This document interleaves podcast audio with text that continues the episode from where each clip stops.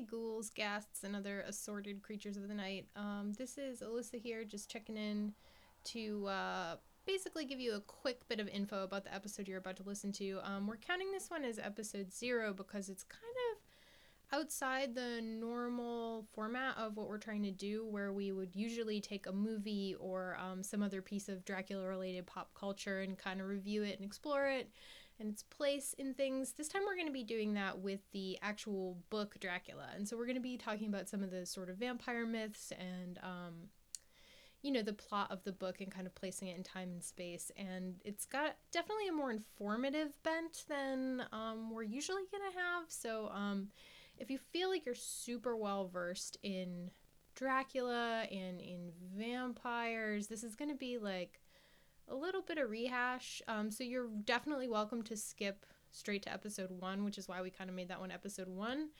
Um, but otherwise, you know, if you have an hour to kill, even if you do know everything about vampires and you want to hang out with us, like feel free to join us.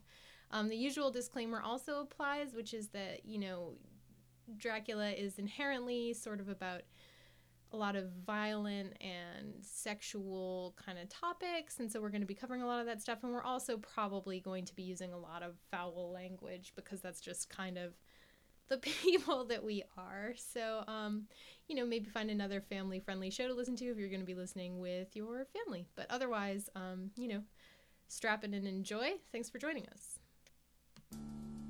Crawl till dawn on my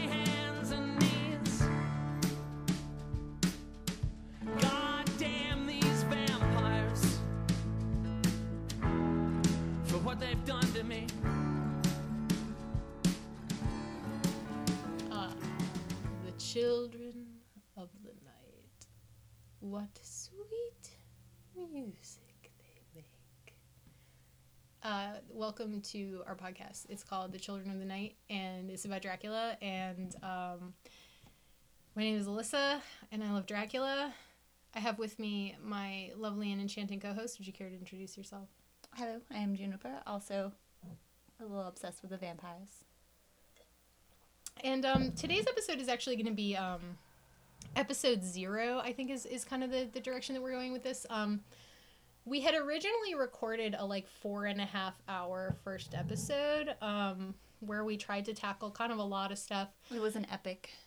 Yeah, and we did it in um in like poetic form. Like we had a lute player in, and Mhm. everything rhymed, and there was like meter to it, um, which was nice. But um, unfortunately, we made um a pretty rookie mistake when we recorded it. And I say we like, and I feel like you know you're being very gracious for allowing me to loop you in on this as though you did it. But I left. I didn't tell you not to do it. I left my so. phone right on top of like a bunch of the recording stuff and so we got all this crazy cell phone interference so we're taking another crack at it which is actually i think kind of a blessing in disguise because what we've come to do today is give you a primer on dracula so in future episodes i think it's our intention to review i use review in loose quotes but a, a dracula movie um, and there have been um, a few hundred thousand of them by my estimation so i feel like we won't run out of material soon but if we do we'll move on to twilight and um, i feel like that'll be a really fun uh, really fun romp for everyone Yep. involved. There's also the whole Anne Rice whole universe. uh, tom cruise. Two words. Tom cruise lestat. That's three words but it's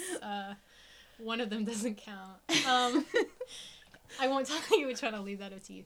Um, yeah so so normally what we're gonna do is we're gonna watch a, a dracula movie and you know these span you know almost 100 years at this point and a lot of them are really bad and there's a couple probably in there that are pretty good and we're not going to discriminate um, Not at all. uh, by quality or by time or by cast or any of that. We're going to check it all out and um, to kind of set the stage for that because a lot of the people that you know we've been talking to about doing this project haven't read dracula and so weird. Like how how Right, like how did you How? like how are you like an adult who's paying bills and going grocery shopping and shit and you never like no one ever sat you down and was like this is where the sexual vampire that you know and love Yeah. came from.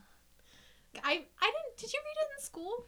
I don't think it's a school reading kind of I book. didn't either and I I, just read it because it's like part of your like primer kit when you're a spooky goth kid. You're yeah, like, for sure. I read it's it like as a you get it movie as like teenager. a, a yeah. gift pack. You get yeah, like black lipstick and like a gift card to Hot Topic. no, there was no hot topic then. I'm very sure. old. So you get a copy of Dracula at this age, and, and but I've been surprised to find the number of people who who haven't read it, and um and so we're here to kind of give you a little background on on Dracula, and I think the best place to start is probably kind of just with like vampires in general, because Dracula is kind of different from like He where it all He's starts. the sexy vampire. So like every culture almost has like some form of vampire and like blood sucking wasn't always a part of it especially in like the really old stuff like there were always like kind of these undead creatures you know like your friends and family who would come back you know they call it a revenant in like the really old stuff like they would come back and it would harass you in whatever way. And uh, and then they there are a lot of ones that like prey on flesh and and like there's kind of the idea of like the psychic vampire that's just Mhm. kind of like leeching your life force from you somehow. And like some of them drink blood some of them don't. That wasn't like uh that wasn't par for the course for the vampire way back when. But like most of what we think about um for vampire myth and the same stuff that would have influenced Bram Stoker is like later like 17th 18th century like central and like eastern Europe. Um and so that still doesn't look a lot like Dracula. Like it was like bloated purple corpses that like shambled Not sexy at across all. the earth I and mean, there's like a lot of talk about their smell somebody must like it, but mm, no. No, and there's always person. um um like gore from the mouth. Like I think the one that says it like kind of nicely is like, oh, there might be a trickle of blood at the lips if you open the coffin, and a lot of other times it's just kind of I picture just like, just like sloppy zombie face, which it's just like Yeah. just bleh. yeah the vampire and the zombie were kind of like one and the same through most of the like early history is just like the undead like revenant and then like the word vampire was probably around during this time but it didn't mean like the thing that we take it to mean um but there are some like elements that are pretty common to the like early folklore that was around during that time. And that's the the discoloration the corpse like look um you know the bl- blood from the mouth. There's like some stuff where like they would eat their shroud. Like if you open the coffin and they had been like eating the shroud they were buried in that was like a thing. Um, sometimes there are reports of like their nails growing really long or like their hair which was like this idea that even though they were buried this was happening because they weren't quite dead. So when they came back they'd have these really long nails. Um and it's just not an attractive picture there's like not a lot of talk about velvet and like really good No. hairdos No. and like even like the ghostly pale, like that was not a thing. You were purple because you were like a little bit rotten. Yeah, like I, I think too many people back then had actually seen corpses, and they knew that it like is not a good look. Whereas today, we're like, oh, your your corpse pale because you like stuck some chalky white makeup on it. No, you're just painted white. You're a corpse. You would be nasty and purple and a little green maybe. and, Like bloated. Oh, you would not be looking good. Yeah, it's not a good look. No. Um, so the I the ideas that they had at the time, kind of of like where vampires come from, is really interesting too. Because like it's not always like oh you got bitten by another vampire. Like some of the time it was just enough to have been a witch when you were alive, or like not a good Christian when you were alive. And then if you when you die, that's just it. Now you're a vampire. And if that's true. I have some sexy afterlife to look I know, like forward they to. made it so easy.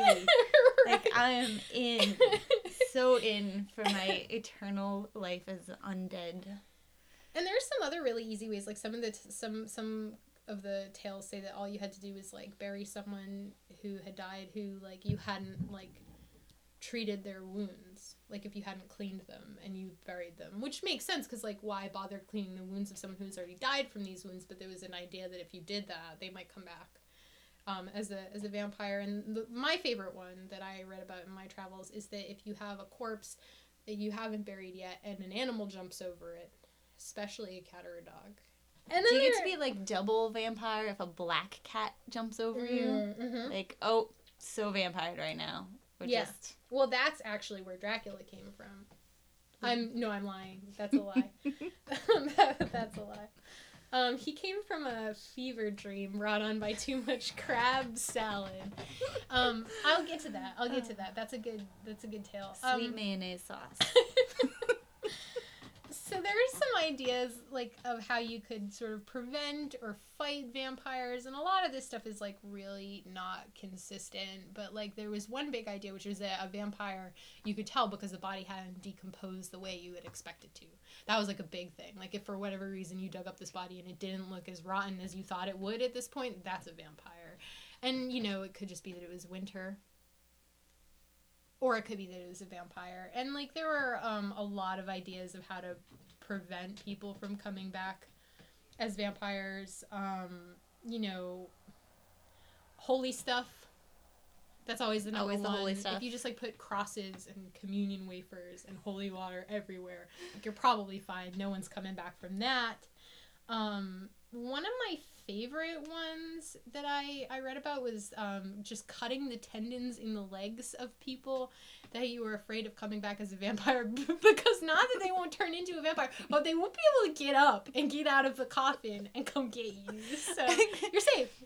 It's very practical though. It really is. It's very Yeah. practical. And it's like quick and easy. You don't have to like run around finding all of Yeah. this like horsehair and aspen branches and stuff. Like just, No. just cut those, cut that Achilles tendon. He ain't gonna chase you down later. I don't have to get a priest, consecrate some water, waste waste all that holy water. You could be using it. It's wet. I don't know. Or you could just leave a big pile of seeds at the end of the grave. This is my favorite. This one spans across like every culture. Um, and, and and like variations of this can be found in in Central and South America, in Asia, especially in China, in India, um, in Europe. Like this is common for some reason in every vampire myth across the planet, which is that vampires are Rain Man. And if you drop a bunch of seeds or you le- like spill a sack of rice um at near the grave, the vampire won't be able to come get you because they will have to stop and count all of them and Which makes them them sort of Rain Man or not. Like they can't do it fast. Like they're gonna Right, spend yeah. all No, actually that's a really night good point. counting They're not them. savants, they're just compulsive. yeah, they just have to do it. Which I really identify with. Yeah, for sure. So- It's a weird, and it's a weird thing that has nothing to do with their like evilness or their power. Or it's just like a weird personality quirk, and it's like a very strange thing, especially to have made it across all these different like cultures independently. Very weird. Um, Maybe real vampires really are OCD. Maybe it's a real thing. I love this. I love where we're going into in this, in that this has become like debunking vampires. Are they real? Listen to this podcast, and you might find out. Um, do you know someone who counts seeds?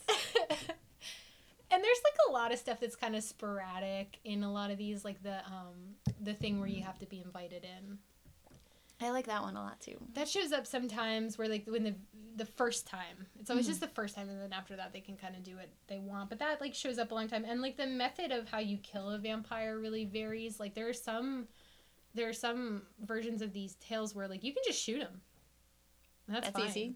like you, that's fine um you can drown them in some of them That's which is weird, really easy because they're already dead. So why would they need to even breathe? Right. Right. So like these are weird. The staking is the most common one, obviously, and like most of the time it's through the heart, but I think there are some where it's through the mouth and some where it's through the stomach, but mostly like stake through the heart is a big one and decapitation is the other big one. Some of the time you have to burn the body and some of the time you don't. It's not super consistent. Um this brings me to kind of one of my favorite stories, which is that um there were these kind of stories where um people your dead loved ones were being a vampire on you in that they were sucking your life force from you after they had died of like uh, usually of tuberculosis of consumption of like something that makes you waste away Mhm.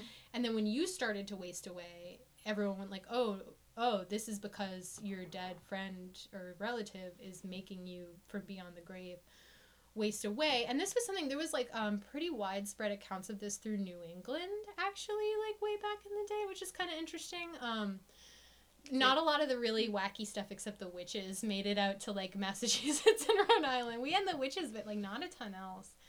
But um, this is our one little vampire thing. Is there was like um, a lot of people dying of TB, and this was like not uncommon that like you would dig up the dead relative and the cure for this was to remove some of their body parts like in the stories i've heard like mostly the heart and sometimes the liver and you burn them and then you mix the ashes with water and you drink them and that's how you cure yourself of like being vampired by So your you dead loved cure one. yourself of the TB that they gave you while you were alive by going out in the cold because it's always cold here and digging up a dead body. of someone that died Yeah. of tuberculosis Yep, and uh, eating some parts of them. I guess you're gonna burn it 1st Mhm, mhm. but the burnt eating burnt ashes is probably the most healthy part.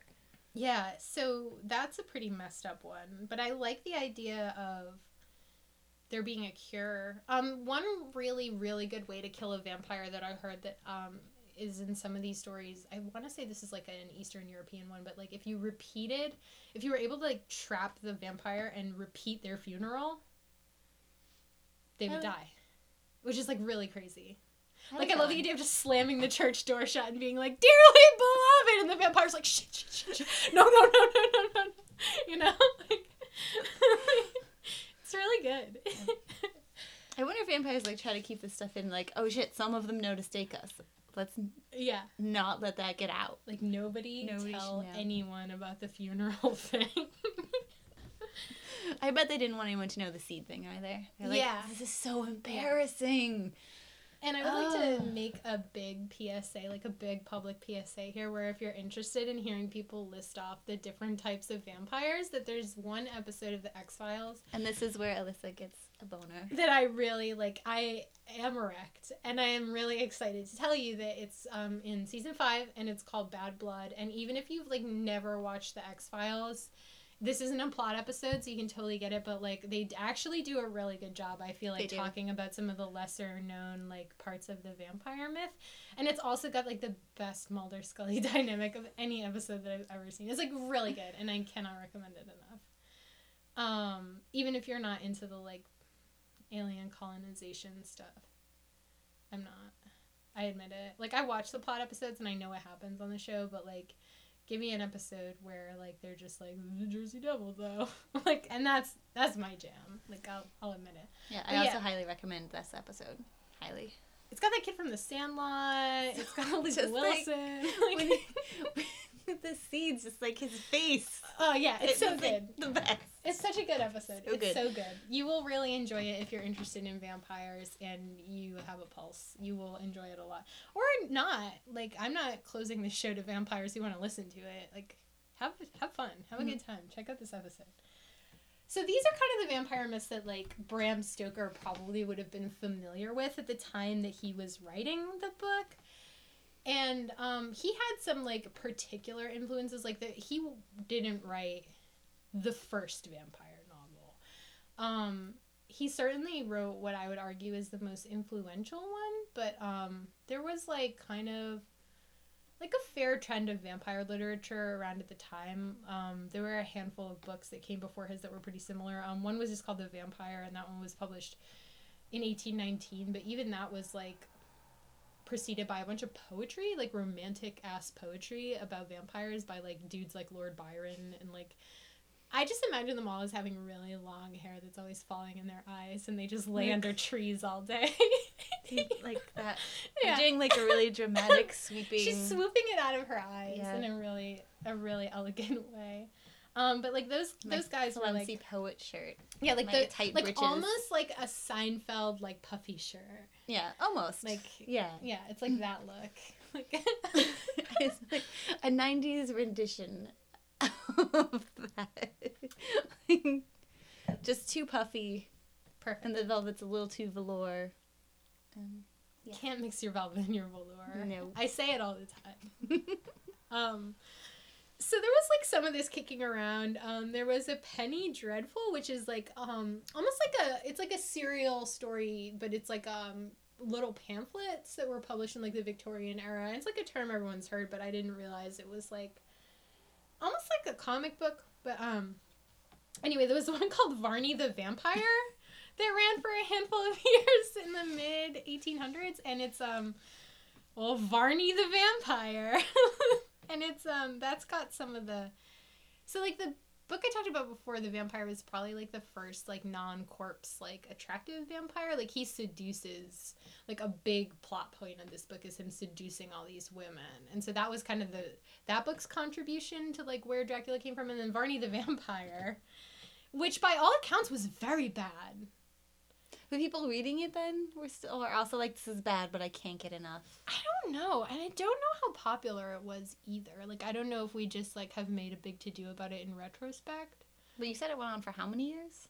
Like a bunch. Like I want to say like ten. It was like on for a long time. Like why would someone keep publishing for ten years something that no one liked? So somebody must have liked it. That's a good point. So, what Varney has probably contributed to us is the fangs and the like the classic scene where like the woman's collar gets ripped down and there's the two the two holes, the two bite marks. That's like a big thing. And so that that imagery probably comes from Varney the vampire. I don't even want to say it cuz it's such a rotten title. Does it sound better with like a cool accent? Because I can't do any, but I I try it like in a Cockney because I Oh, I can't. Oh no, I like, horrible. But you're like a chimney sweep. I am, I am a Victorian chimney sweep. I'm kind of disappointed that the secret of my appearance has been revealed on episode one, but I look like a Dickensian urchin that would offer to sweep your chimney for a hay penny, Mum. That is actually what my physical corporeal form looks almost exactly like. Um, and and Varney also had two important things. He had hypnotic powers. Very important. This is big, and superhuman strength. Also huge. Very big. Christopher Lee did not need that. No. He had regular ass huge man strength. I probably am jumping the gun. I'm jumping the gun so hard right now. Okay. Okay, so we have that stuff and this is really like setting the scene for Dracula. And like Varney has some stuff that like Dracula definitely does not have. Like he's fine with garlic and crosses and sunlight. Like he don't give a fuck. Um the most like closely published like vampire book of any note to Dracula is this one called Carmilla, which was published in 1871 um, by a woman named Sheridan Le Fanu. And it's about hot lesbian vampires. And I found out about this book today, and I have never wanted to read anything more in my entire life. Like, I cannot bear that I've never read this book. But supposedly, it presents like this sort of like portrait of a vampire as like this more sympathetic like tortured like more human like something that i talk about a lot when we talk about dracula stuff is like there are two kind of main schools of dracula portrayals which is like beast dracula and man dracula. So like beast dracula is like a creature who's either pure evil or just like animal nature like no not immoral or moral but amoral like no moral at all. Like he just does what he does and he feeds and he is an animal basically and he just does his thing and he doesn't care. And then there's like man dracula who's like he's afflicted with a curse and he's unhappy and he doesn't like being like this and he like suffers for it which is really big in things like like Anne Rice's books. Yes. Like being afflicted with this curse. And so you- afflicted You with have all of the sexy. and you have to wear Just- black oh, velvet no. and sigh all of the Oh. time. Um Unless you're Louis, and then you wear like brown corduroy and And complain to your books. Yeah, Oh. yeah. So so um it seems like this book um for a lot of people it sounds like was kind of the origin of like the the the sympathetic vampire the vampire that you feel bad for. Um and enter uh enter dracula. So these were kind of his influences. Also he read a lot of books about um transylvanian like superstitions and like le- like folklore. Like there was one book in particular um, that was called The Land Beyond the Forest, which was by I have it written down here Emily Gerard, and and he he specifically said that this book was like a big influence to him. And the other thing, he had originally been planning to call him Count Wampir, which is like offensively stupid. Like I feel like, and the book was originally just going to be called The Undead, and and the idea of a book called The Undead starring Count Wampir, like Count Vampire, like a Count Vampire with a Slavic accent. It's like that book. Nobody likes that book. I feel patronized by that book. Like I don't like. I hate it. And and his big breakthrough was that he started like getting into like reading about the history of like what is now Romania basically like he read this one book that I the, title is lost to me I didn't I didn't write it down but he read this one book that was published in like the mid 1800s that was about like the history of like like Wallachia and like Moldavia and like and and their like deal with like the Ottoman Empire and, and Hungary and and he was reading this and that was when he found out about Vlad three, as I like to call him, Vlad, three, III. Return of Vlad, still Vladdin', is is my official title for him. Um, but let's talk about him a little bit. So Vlad three is Vlad Tepes, the Vlad- Impaler. Vlad the Vlad the Impaler. That's the Vlad. Um, his father was Vlad two, and and he was Vlad Dracul, which was um a name that he took because he had been and it, it means Vlad the Dragon, and he had been part of this like religious military order called the Order of the Dragon, which like I won't get into too much um at this juncture. We might talk about it a little later. Um, but but he was part of the Order of the Dragon, so he was Vlad Dracul. Um, and so then his kid, Vlad three, Vlad the Impaler, still Vladdin', um, took the name Vlad Draculia, which is Vlad's son of the dragon, as his name. And actually, his descendants kept using that last name, is my understanding. And there was like a whole dynasty of Draculias following that. Um, and he obviously, like, I don't need to tell you about Vlad the Impaler. He was like really notorious for his cruelty and putting people on spikes and putting them all outside his castle. And and it sounds like based on the research that I've been able to do that history at this point has kind of reversed their stance on him a little bit and they think he probably wasn't actually that bad a dude and that a lot of what he did was like Pretty normal of for the time. justified yeah and, and like normal for the time and like justified because he was dealing with like a lot of like uprising like underlings like like local warlords that just wanted to like unseat him all the time and he was kind of just finally like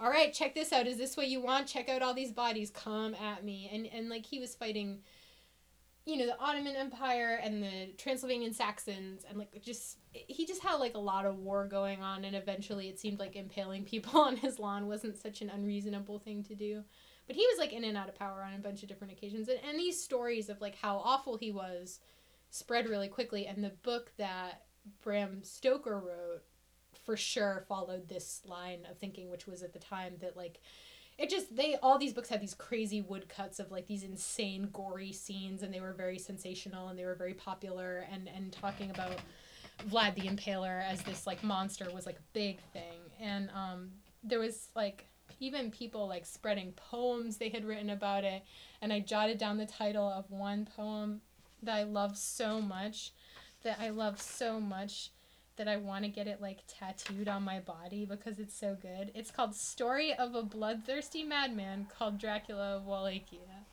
It's so straightforward, but at the same time so unnecessarily florid. It's my it's my everything. Um but yeah, so he had heard these stories, but more than that he like heard the name and was like, there it is. It's a cool name, bro. That's it. I found it. Count Wampir. Nope. You're out. You're out. Count Dracula.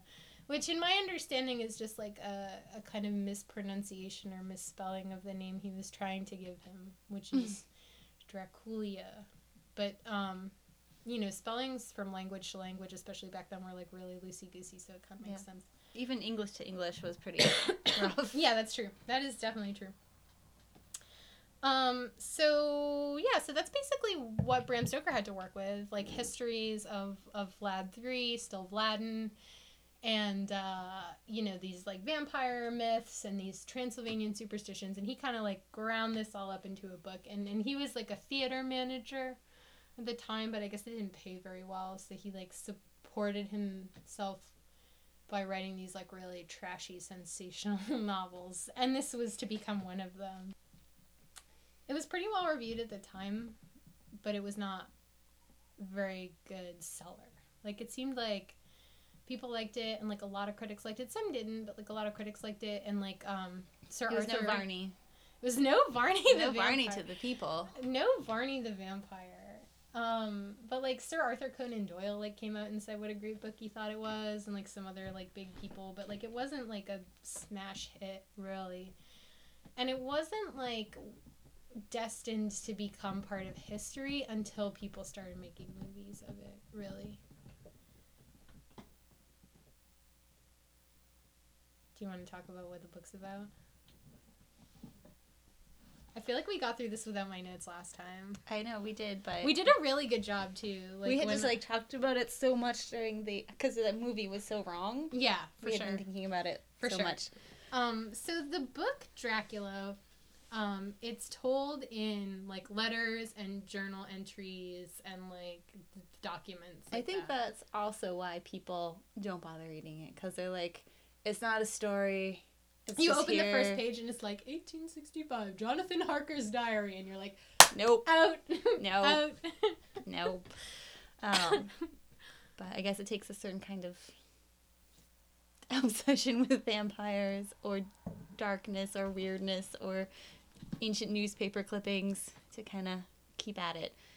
yeah, I, I remember really liking it the first time I read it, and and I thought it was really cool that it was in all the different pieces because you read so many stories that are just like, here is a story, everything's kind of laid out for right you. right right. and you actually like see so little of dracula which Mhm. is like almost makes him like scarier because you're kind of getting these like little pi bits and pieces about people's like ideas about what he's up to and everyone kind of like guessing at it but there's just like you don't get this like omniscient narrator telling you what Dracula is doing. You get like the diaries of all these people that are running around like trying to guess what Dracula is doing. And so it really like i think it works for like a suspenseful Mhm. like tale.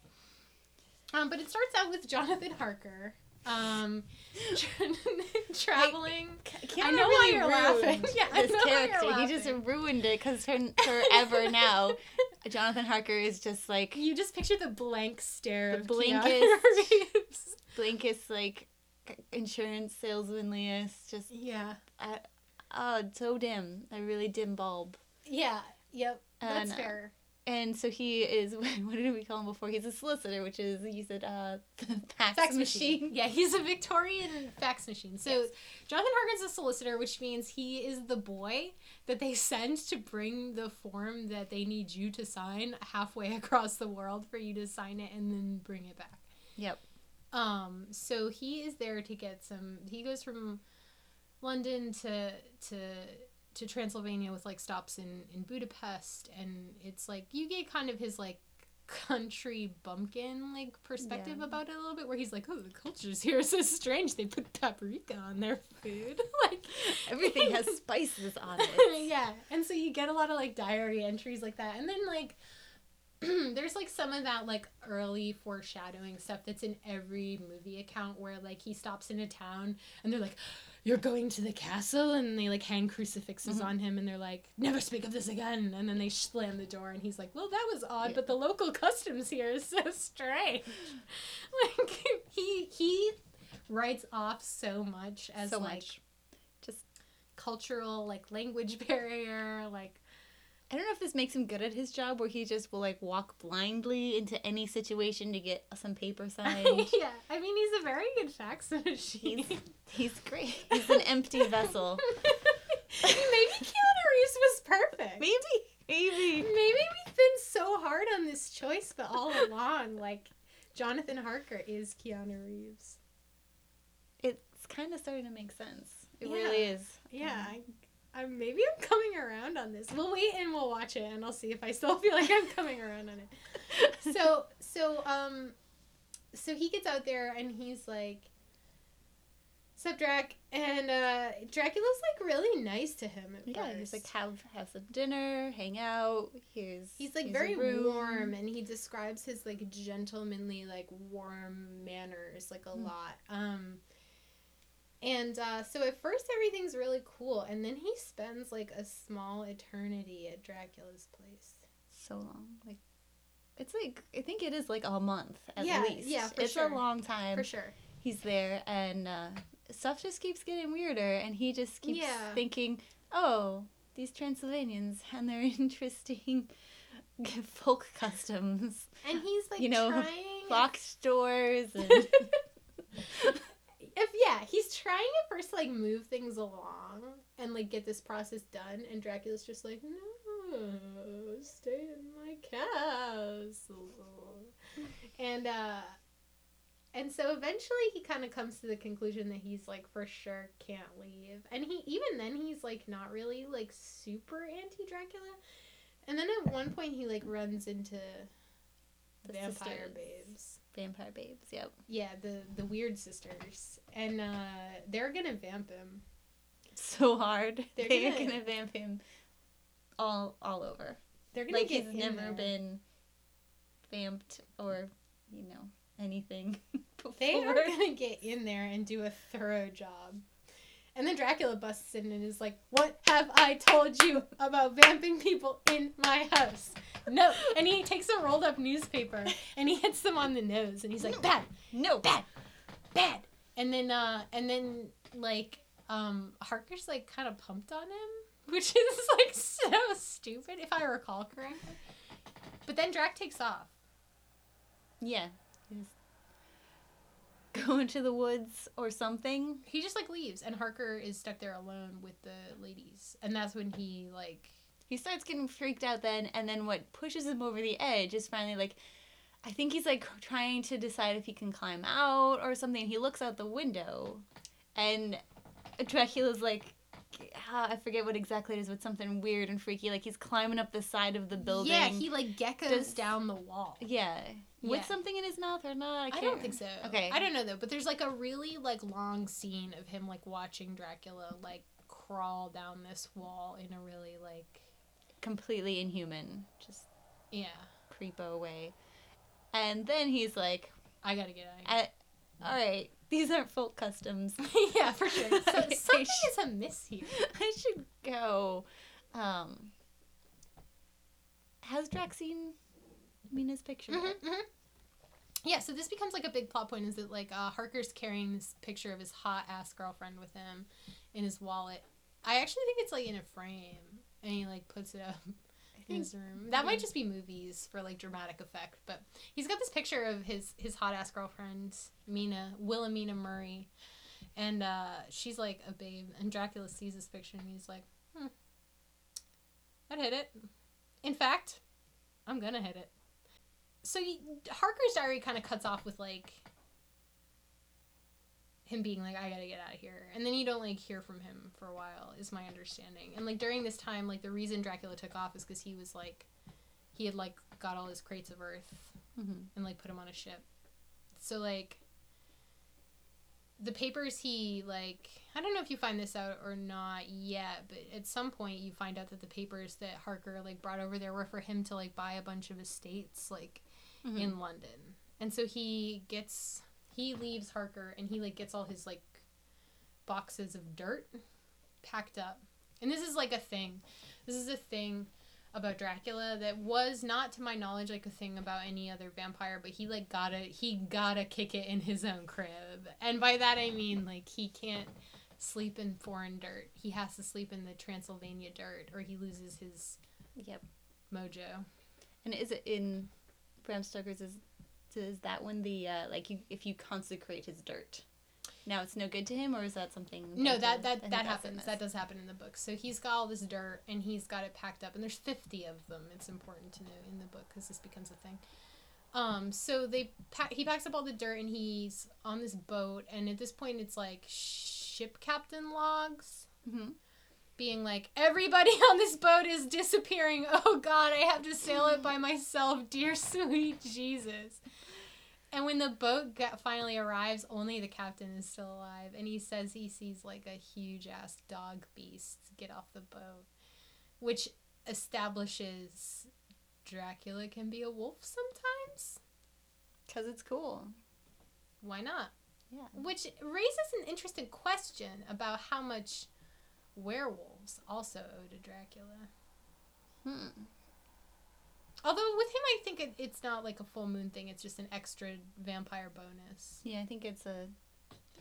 Because werewolves have a whole shapeshifter, whole history of their own that they come from too, and then they get kind of mashed into vampires and werewolves, And duking werewolf- it out werewolf or not duking it out because they love each other. And then you look at them and you're like, You guys. now kiss. and then they do. I think I've never seen any of the Twilight movies, but I bet they kiss. I'm sure there's in Twilight universe. I'm sure there's some werewolves and some I bet that. vampires having I- some forbidden liaisons. I bet it's like, are you Team Edward or Team Jacob? And it's like, both. you know. Um. So so okay. So so he's off the boat and he's like kind of getting all the boxes of earth like moved to where they like need to go to all to like the estates that he has purchased. And this is when we pick up with Lucy Westenra. She's like best friends with Virtuous Harker's- Mina. Yes, the very pure and good and virtuous, engaged to Keanu Reeves, Mina Harker. Well, Mina Murray at this mm-hmm. point. And she's like this very like sort of pure and innocent and like she's kind of shocked by her friend Lucy who we pick up with now because Lucy is like entertaining marriage proposals from three different dudes and she's kind of like flirting with all of them and like it's pretty tame stuff admittedly by our standards but like Lucy's kind of the bad girl I think it's like Yeah. fair to say much better than Mina. She's but Yeah. she's she's not. She's playing it. She's playing it close, but she's still flirting with all of them. What I Mhm. actually always thought was weird, like they're all still be- best buds. They're Yeah, I love They all hang out. Like they all go to dinner parties. All of them together, and I love this dynamic so they're much. just all cool with it. Like Yeah, so so all three of these dudes propose to Lucy, and these three dudes are Arthur Holmwood. This is me pouring noisily pouring myself another glass of wine with the most maximum volume possible to ruin the audio quality of this experience. Um, so Arthur Holmwood, who's like a lord, and that's his big draw, and um, yeah, you can kill it. Uh, Quincy Morris, who is Texan, and that's that his big draw. contribution.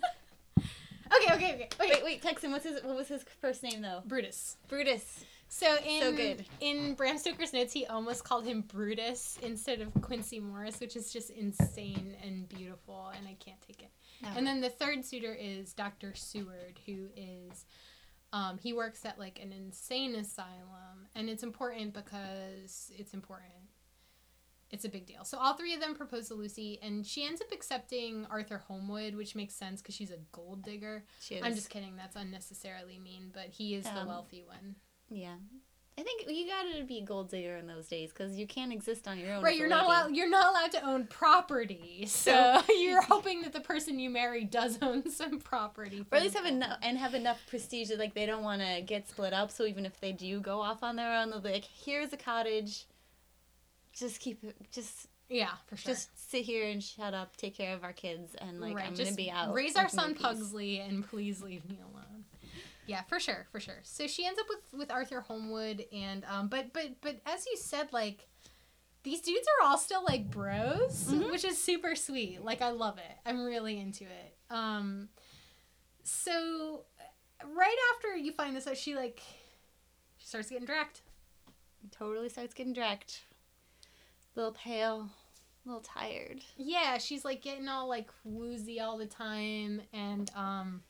More hysterical than a usual Victorian lady. Yeah, slightly more hysterical than your average Victorian woman. And uh, so her new beau, her new fiance, calls in a doctor that he knows, that you and I know, that we all know, Sir Anthony Hopkins.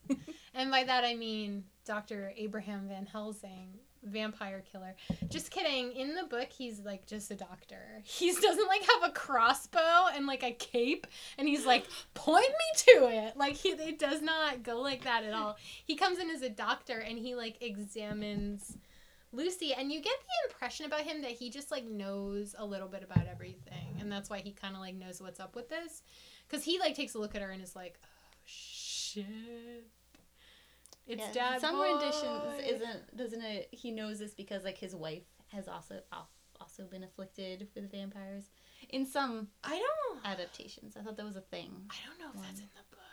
It's I not in the book. No, I was gonna say I have I no think it's in the recollection book, of that. But I think they they take that up later as like sure, okay, that's but that makes little- sense. That's why he's not just a regular doctor. He's got Gotcha. He's seen additional he's backstory seen some there. shit. So so he sees her and and he doesn't like tell them at first what's going on, but he does tell them like here is what you need to do. Step 1, crucifixes everywhere. Step 2, garlic flowers everywhere. All over the place. You need Yeah. the garlic flowers on everything. And so they do this stuff, but it's like of mixed effectiveness. Like Lucy like throws them all away and takes off the cross and like her mom throws them away a different time. And so little by little she gets dragged to hell. That's pretty much it. At one point like a wolf comes in and kills her moms. And we're to understand this been Dracula the whole time Yep. he tears off the mask and is like, "It's a me, Dracula." um. So Lucy gets got, and eventually Lucy dies. And that's pretty much um that's pretty much it. Eventually Lucy dies. Um, despite kind of Van Helsing's best efforts. And this is when Van Helsing lets them in on the secret because like some local kids are like some lady who happens to look exactly like your dead friend was trying to lure me into the cemetery for whatever reason.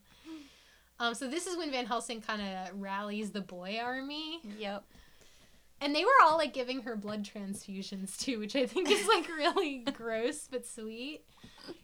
Um, especially the transfusion procedure back then, where it was like siphoning gas from a car.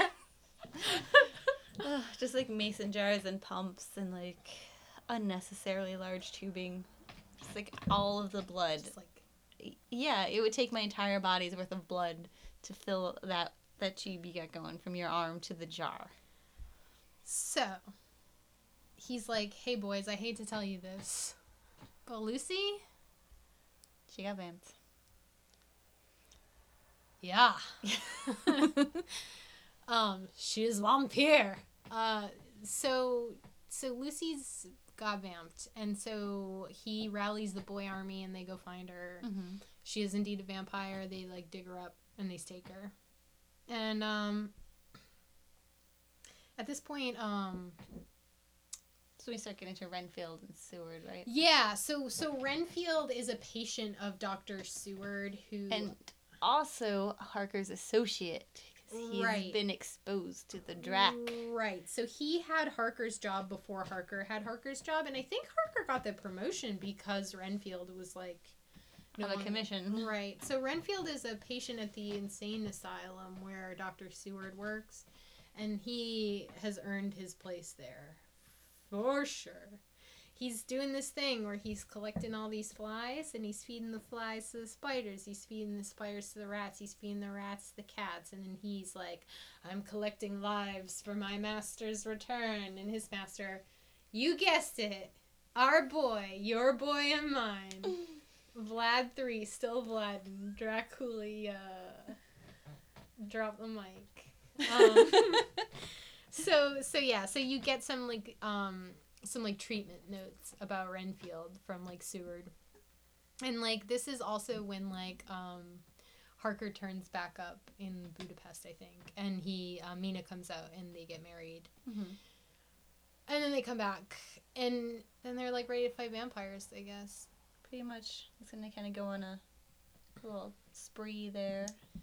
And like Mina ends up being pretty useful because it turns out like she's the one who like um realizes that like all of their different diaries and stuff have all these little pieces of Dracula's plan.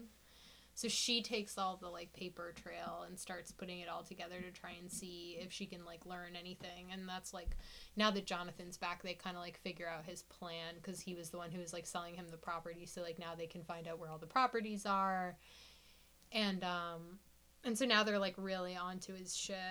And so she's like reading all these like vampire stories and she's like um talking to Renfield. She like Mm. goes to the to the asylum and talks to Renfield and he's like moved by her purity and her beauty.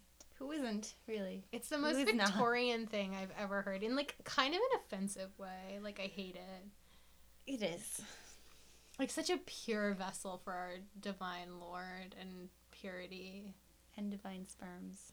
Yeah, I mean that's what they mean. That's what they mean by like, Lord, pretty much. Yeah. Uh, yeah, mean, and, well, and that trollop Lucy, she got dracked. That's what happens. That is what happens when you're a trollop. She asked for it. She asked Yep. for it. So basically, they're like trying to track down all of his like crates of earth and destroy them at the behest of Van Helsing. And so they're going all around London, finding these crates and putting holy wafers, Mhm. putting like communion wafers in them, and then putting the lid back on and being like, "Gotcha, Drac! Come on back here, baby." Um, because he can't, because now it's now that's God's earth. Ugh. Um, and this is when Mina starts getting got. Yeah, just a little tired. But Mina gets extra got because Mina drinketh of the vampire's blood. He doesn't just drink her blood.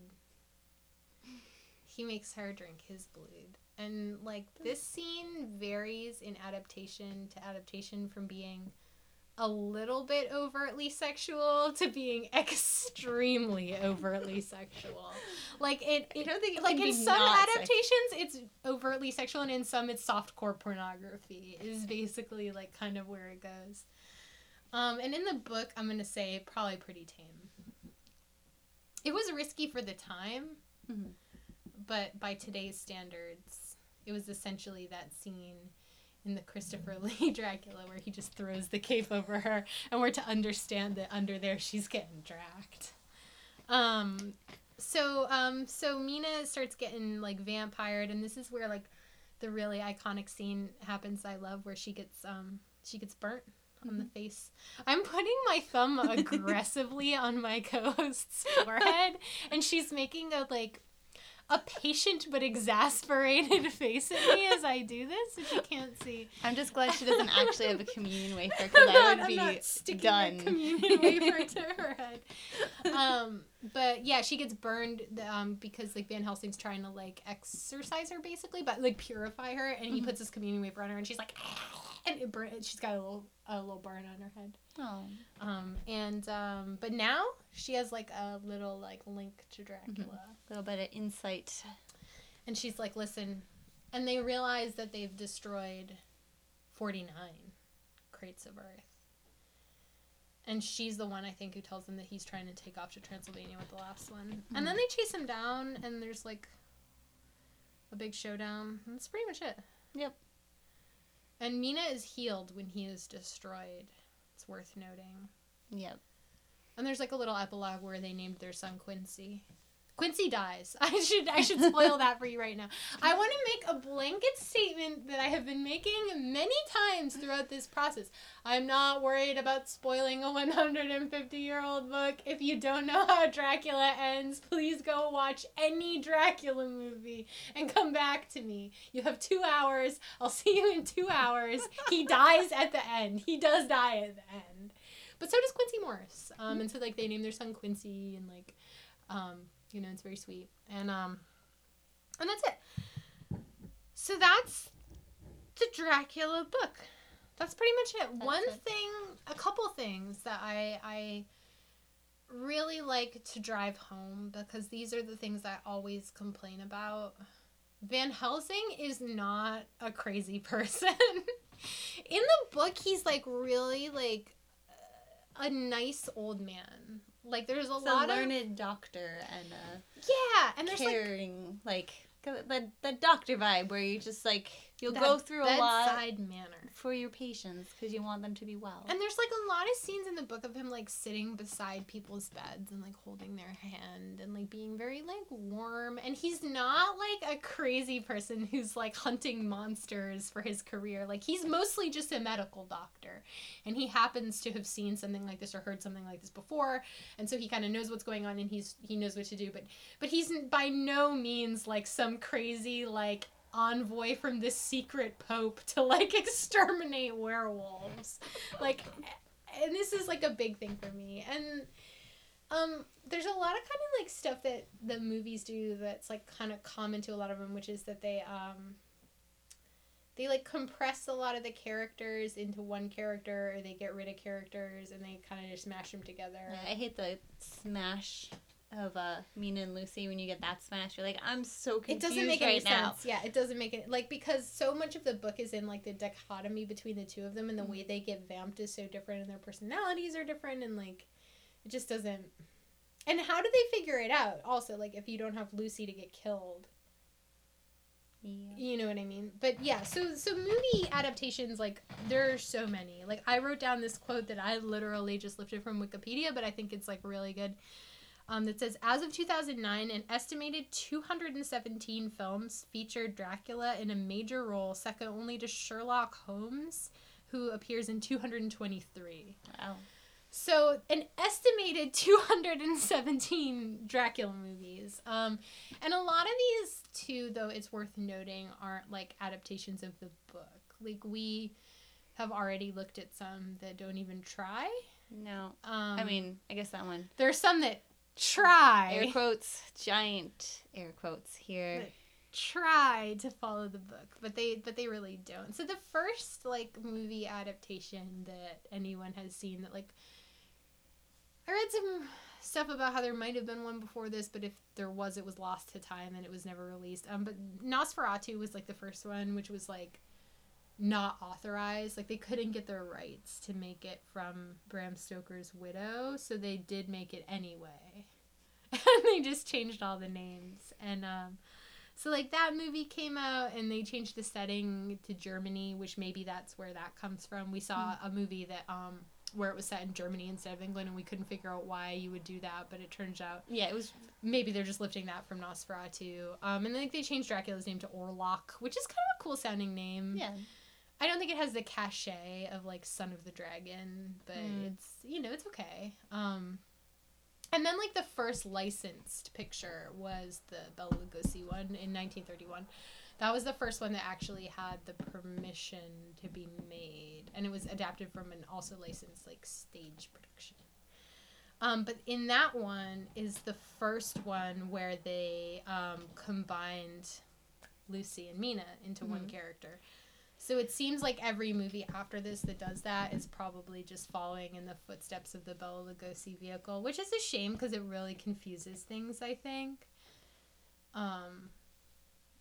I think that without the like. The two women, it really loses something. Yeah. so I. It's just like, how does that plot like, Yeah, even for sure. work? For sure. It's very confusing. Um, and then actually, like, the next notable one was the 1958 um, Christopher Lee Hammer Films one, which which we did watch. Mhm. We did watch it. We reviewed it um, in our lost tapes, which I'm thinking I'm thinking of cutting up and like using for like promos or something. Like I That'll don't I don't know exactly what we'll do with it, but Just um Promos of like 15 to 30 seconds of just giggling and saying the word vampire. yeah, she's vampire, and me clapping a lot. Um, um, the thing about that movie, I feel like we owe it. Like we might not ever do it again because we already did it once, and I don't think I'll have the stamina to ever do it again. So what I will say about it in the Cliff Notes version is that Christopher Lee is my favorite Dracula. He's beautiful. He's perfect. He's huge. Yes. He looms in doorways and he has this like look of sadness and a little bit of boredom on his face all the time and I would like it's just an immense presence on top Yeah. of being like an immense physical beautiful he's per- mountain. yeah, he's Yeah. perfect. I It's just just 10 out of 10 would climb that mountain. uh, no. no, I know what you're saying. That he like looms really just- well, and he's got this very good like Dracula aura. But other than that, that movie is a train so wreck. bad. It's a train wreck. So we're talking about um, it was called uh, uh it was just called Dracula, uh, Count Dracula in in England where it was originally released in the UK, but um here it was called The Horror of Dracula, and it's a Hammer Films production. You can look it up if you want. Christopher Lee plays Dracula eleven times though, so if you want to take a pass on that one and watch a different one. You have plenty of other options, and I'm sure we'll get back to Christopher Lee as Dracula. Because we can't give it up. We can't give it up because he's so beautiful and perfect. And and it's also worth noting that that is a really weird adaptation because Dracula has almost no dialogue. And like in the book, I am he's like, yeah, in the book, he's a very like eloquent guy, and he has like a lot to say. He's and he like talks about the old times, and he. Oh, this is a very welcoming lord. Like is very something. impressed. I want to talk about the thing that I discovered today that uh, was totally like over my head forever. Is that in the book apparently he makes it pretty clear that the Dracula in the book Dracula is Vlad the Impaler, Vlad 3 still Vlad. Because I always thought he was just like an inspiration for the character, but so like I was aware of this monologue that happens in the book where he's like and I remember the old days when when you know we had these battles and it was a Dracula who crossed this river and it was a Dracula who who gained this territory. It was a Dracula who won this battle.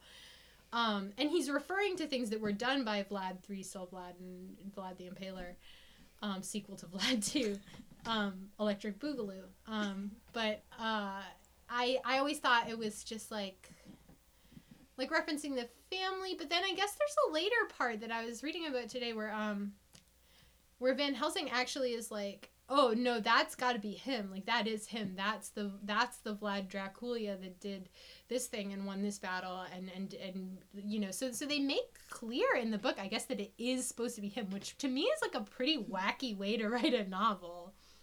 Like you could just rip the name and assume people will make the leap, but no, I guess he is, which actually makes the Francis Ford Coppola extenuous added backstory make a lot more sense. It does. Which we will touch on. We are for sure. Actually, um we should probably just like get out in front of this now. I think um for the first movie that we're going to do, we're going to do it obviously in a separate feature. If you've made it all the way through this, like congratulations cuz I think this is probably going to be the least funny thing that we do because there's we're just talking like a about- lecture. Yeah, we're just talking about the lecture with some history and the book and it's not like we have a whole lot of like stuff to I know. If you love it as much as we do, then you might have just not been hearing that much new stuff. Right, for sure, for sure. Absolutely, that's the other thing. And I think when when I get my my butt in gear and I do the like editing and stuff, I might put this out at the same time Mhm. as the first episode so that people who already know like what's up with Dracula can just skip it and and get into it um so they don't feel like kind of left out and like they have to listen to this terrible episode. It's not a terrible no, episode. it's a very, good, we're doing a good job. Um but always doing good jobs. but I think for the first episode, I think we're planning on doing Francis Ford Coppola's 90s, 1990s uh, Bram Stoker's Dracula. And I really like that the video case says Francis Ford Coppola's Bram Stoker's Dracula because it's just like, it's a lot. There's a lot of there's a lot of possessives in there. Um, and part of the reason that we chose that is because when we, we we originally started coming out of the gate doing this Christopher Lee picture, we like still couldn't stop talking about Francis Ford. Coppola's Dracula. It's like so ingrained in our hearts and You- our minds. and even here, we started, we're all like, Keanu, Harker. Yeah, thing. like like just using the name Anthony Hopkins and the name Van Helsing interchangeably. Yep. Um, and um, yeah, so I think that's gonna be our first pick. So you have that to look forward to. As I say, I plan on probably releasing them at the same time. Um, so you probably will be hearing this, and if you are, you will probably already have that episode available to you. Um, so go ahead and uh, and and check it out. I think it's gonna be a hoot. I think it's gonna be a lot of fun. We both have a very passionate love hate relationship with that movie, so I Oh, think it, I'm uh, like so psyched to watch it right now. yeah, it's like it's gonna be really fun. So um, I don't know. Do you have anything else you want to add or? Uh, I just, I'm kind of like right now, I just want to get off the podcast and go watch mm. Yeah. Francis Ford Coppola's Bram Stoker's Dracula. Yeah. So actually, right now, I want to see me some sexy Gary Oldman. Oh my god, 10 out of 10. Wait, I can't Yeah. give everyone 10 out of 10 though. I have to have another scale where I oh. like. I, well, we, we'll ha- we'll find some not as sexy Draculas because we can do ten out of Oh. ten Christopher Lee, ten out of ten Gary Oldman, Yeah. and then some... I think it's like 11 out of 10 Christopher Lee, 10 out of 10 Gary Oldman.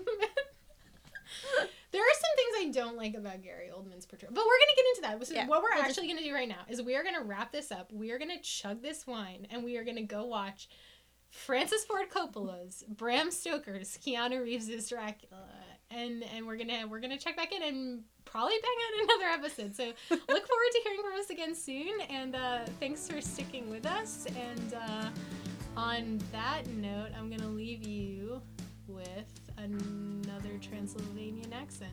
Just kidding, I'm not gonna do it this time. You're gonna do it this time. Ah, the children of the night. What sweet music.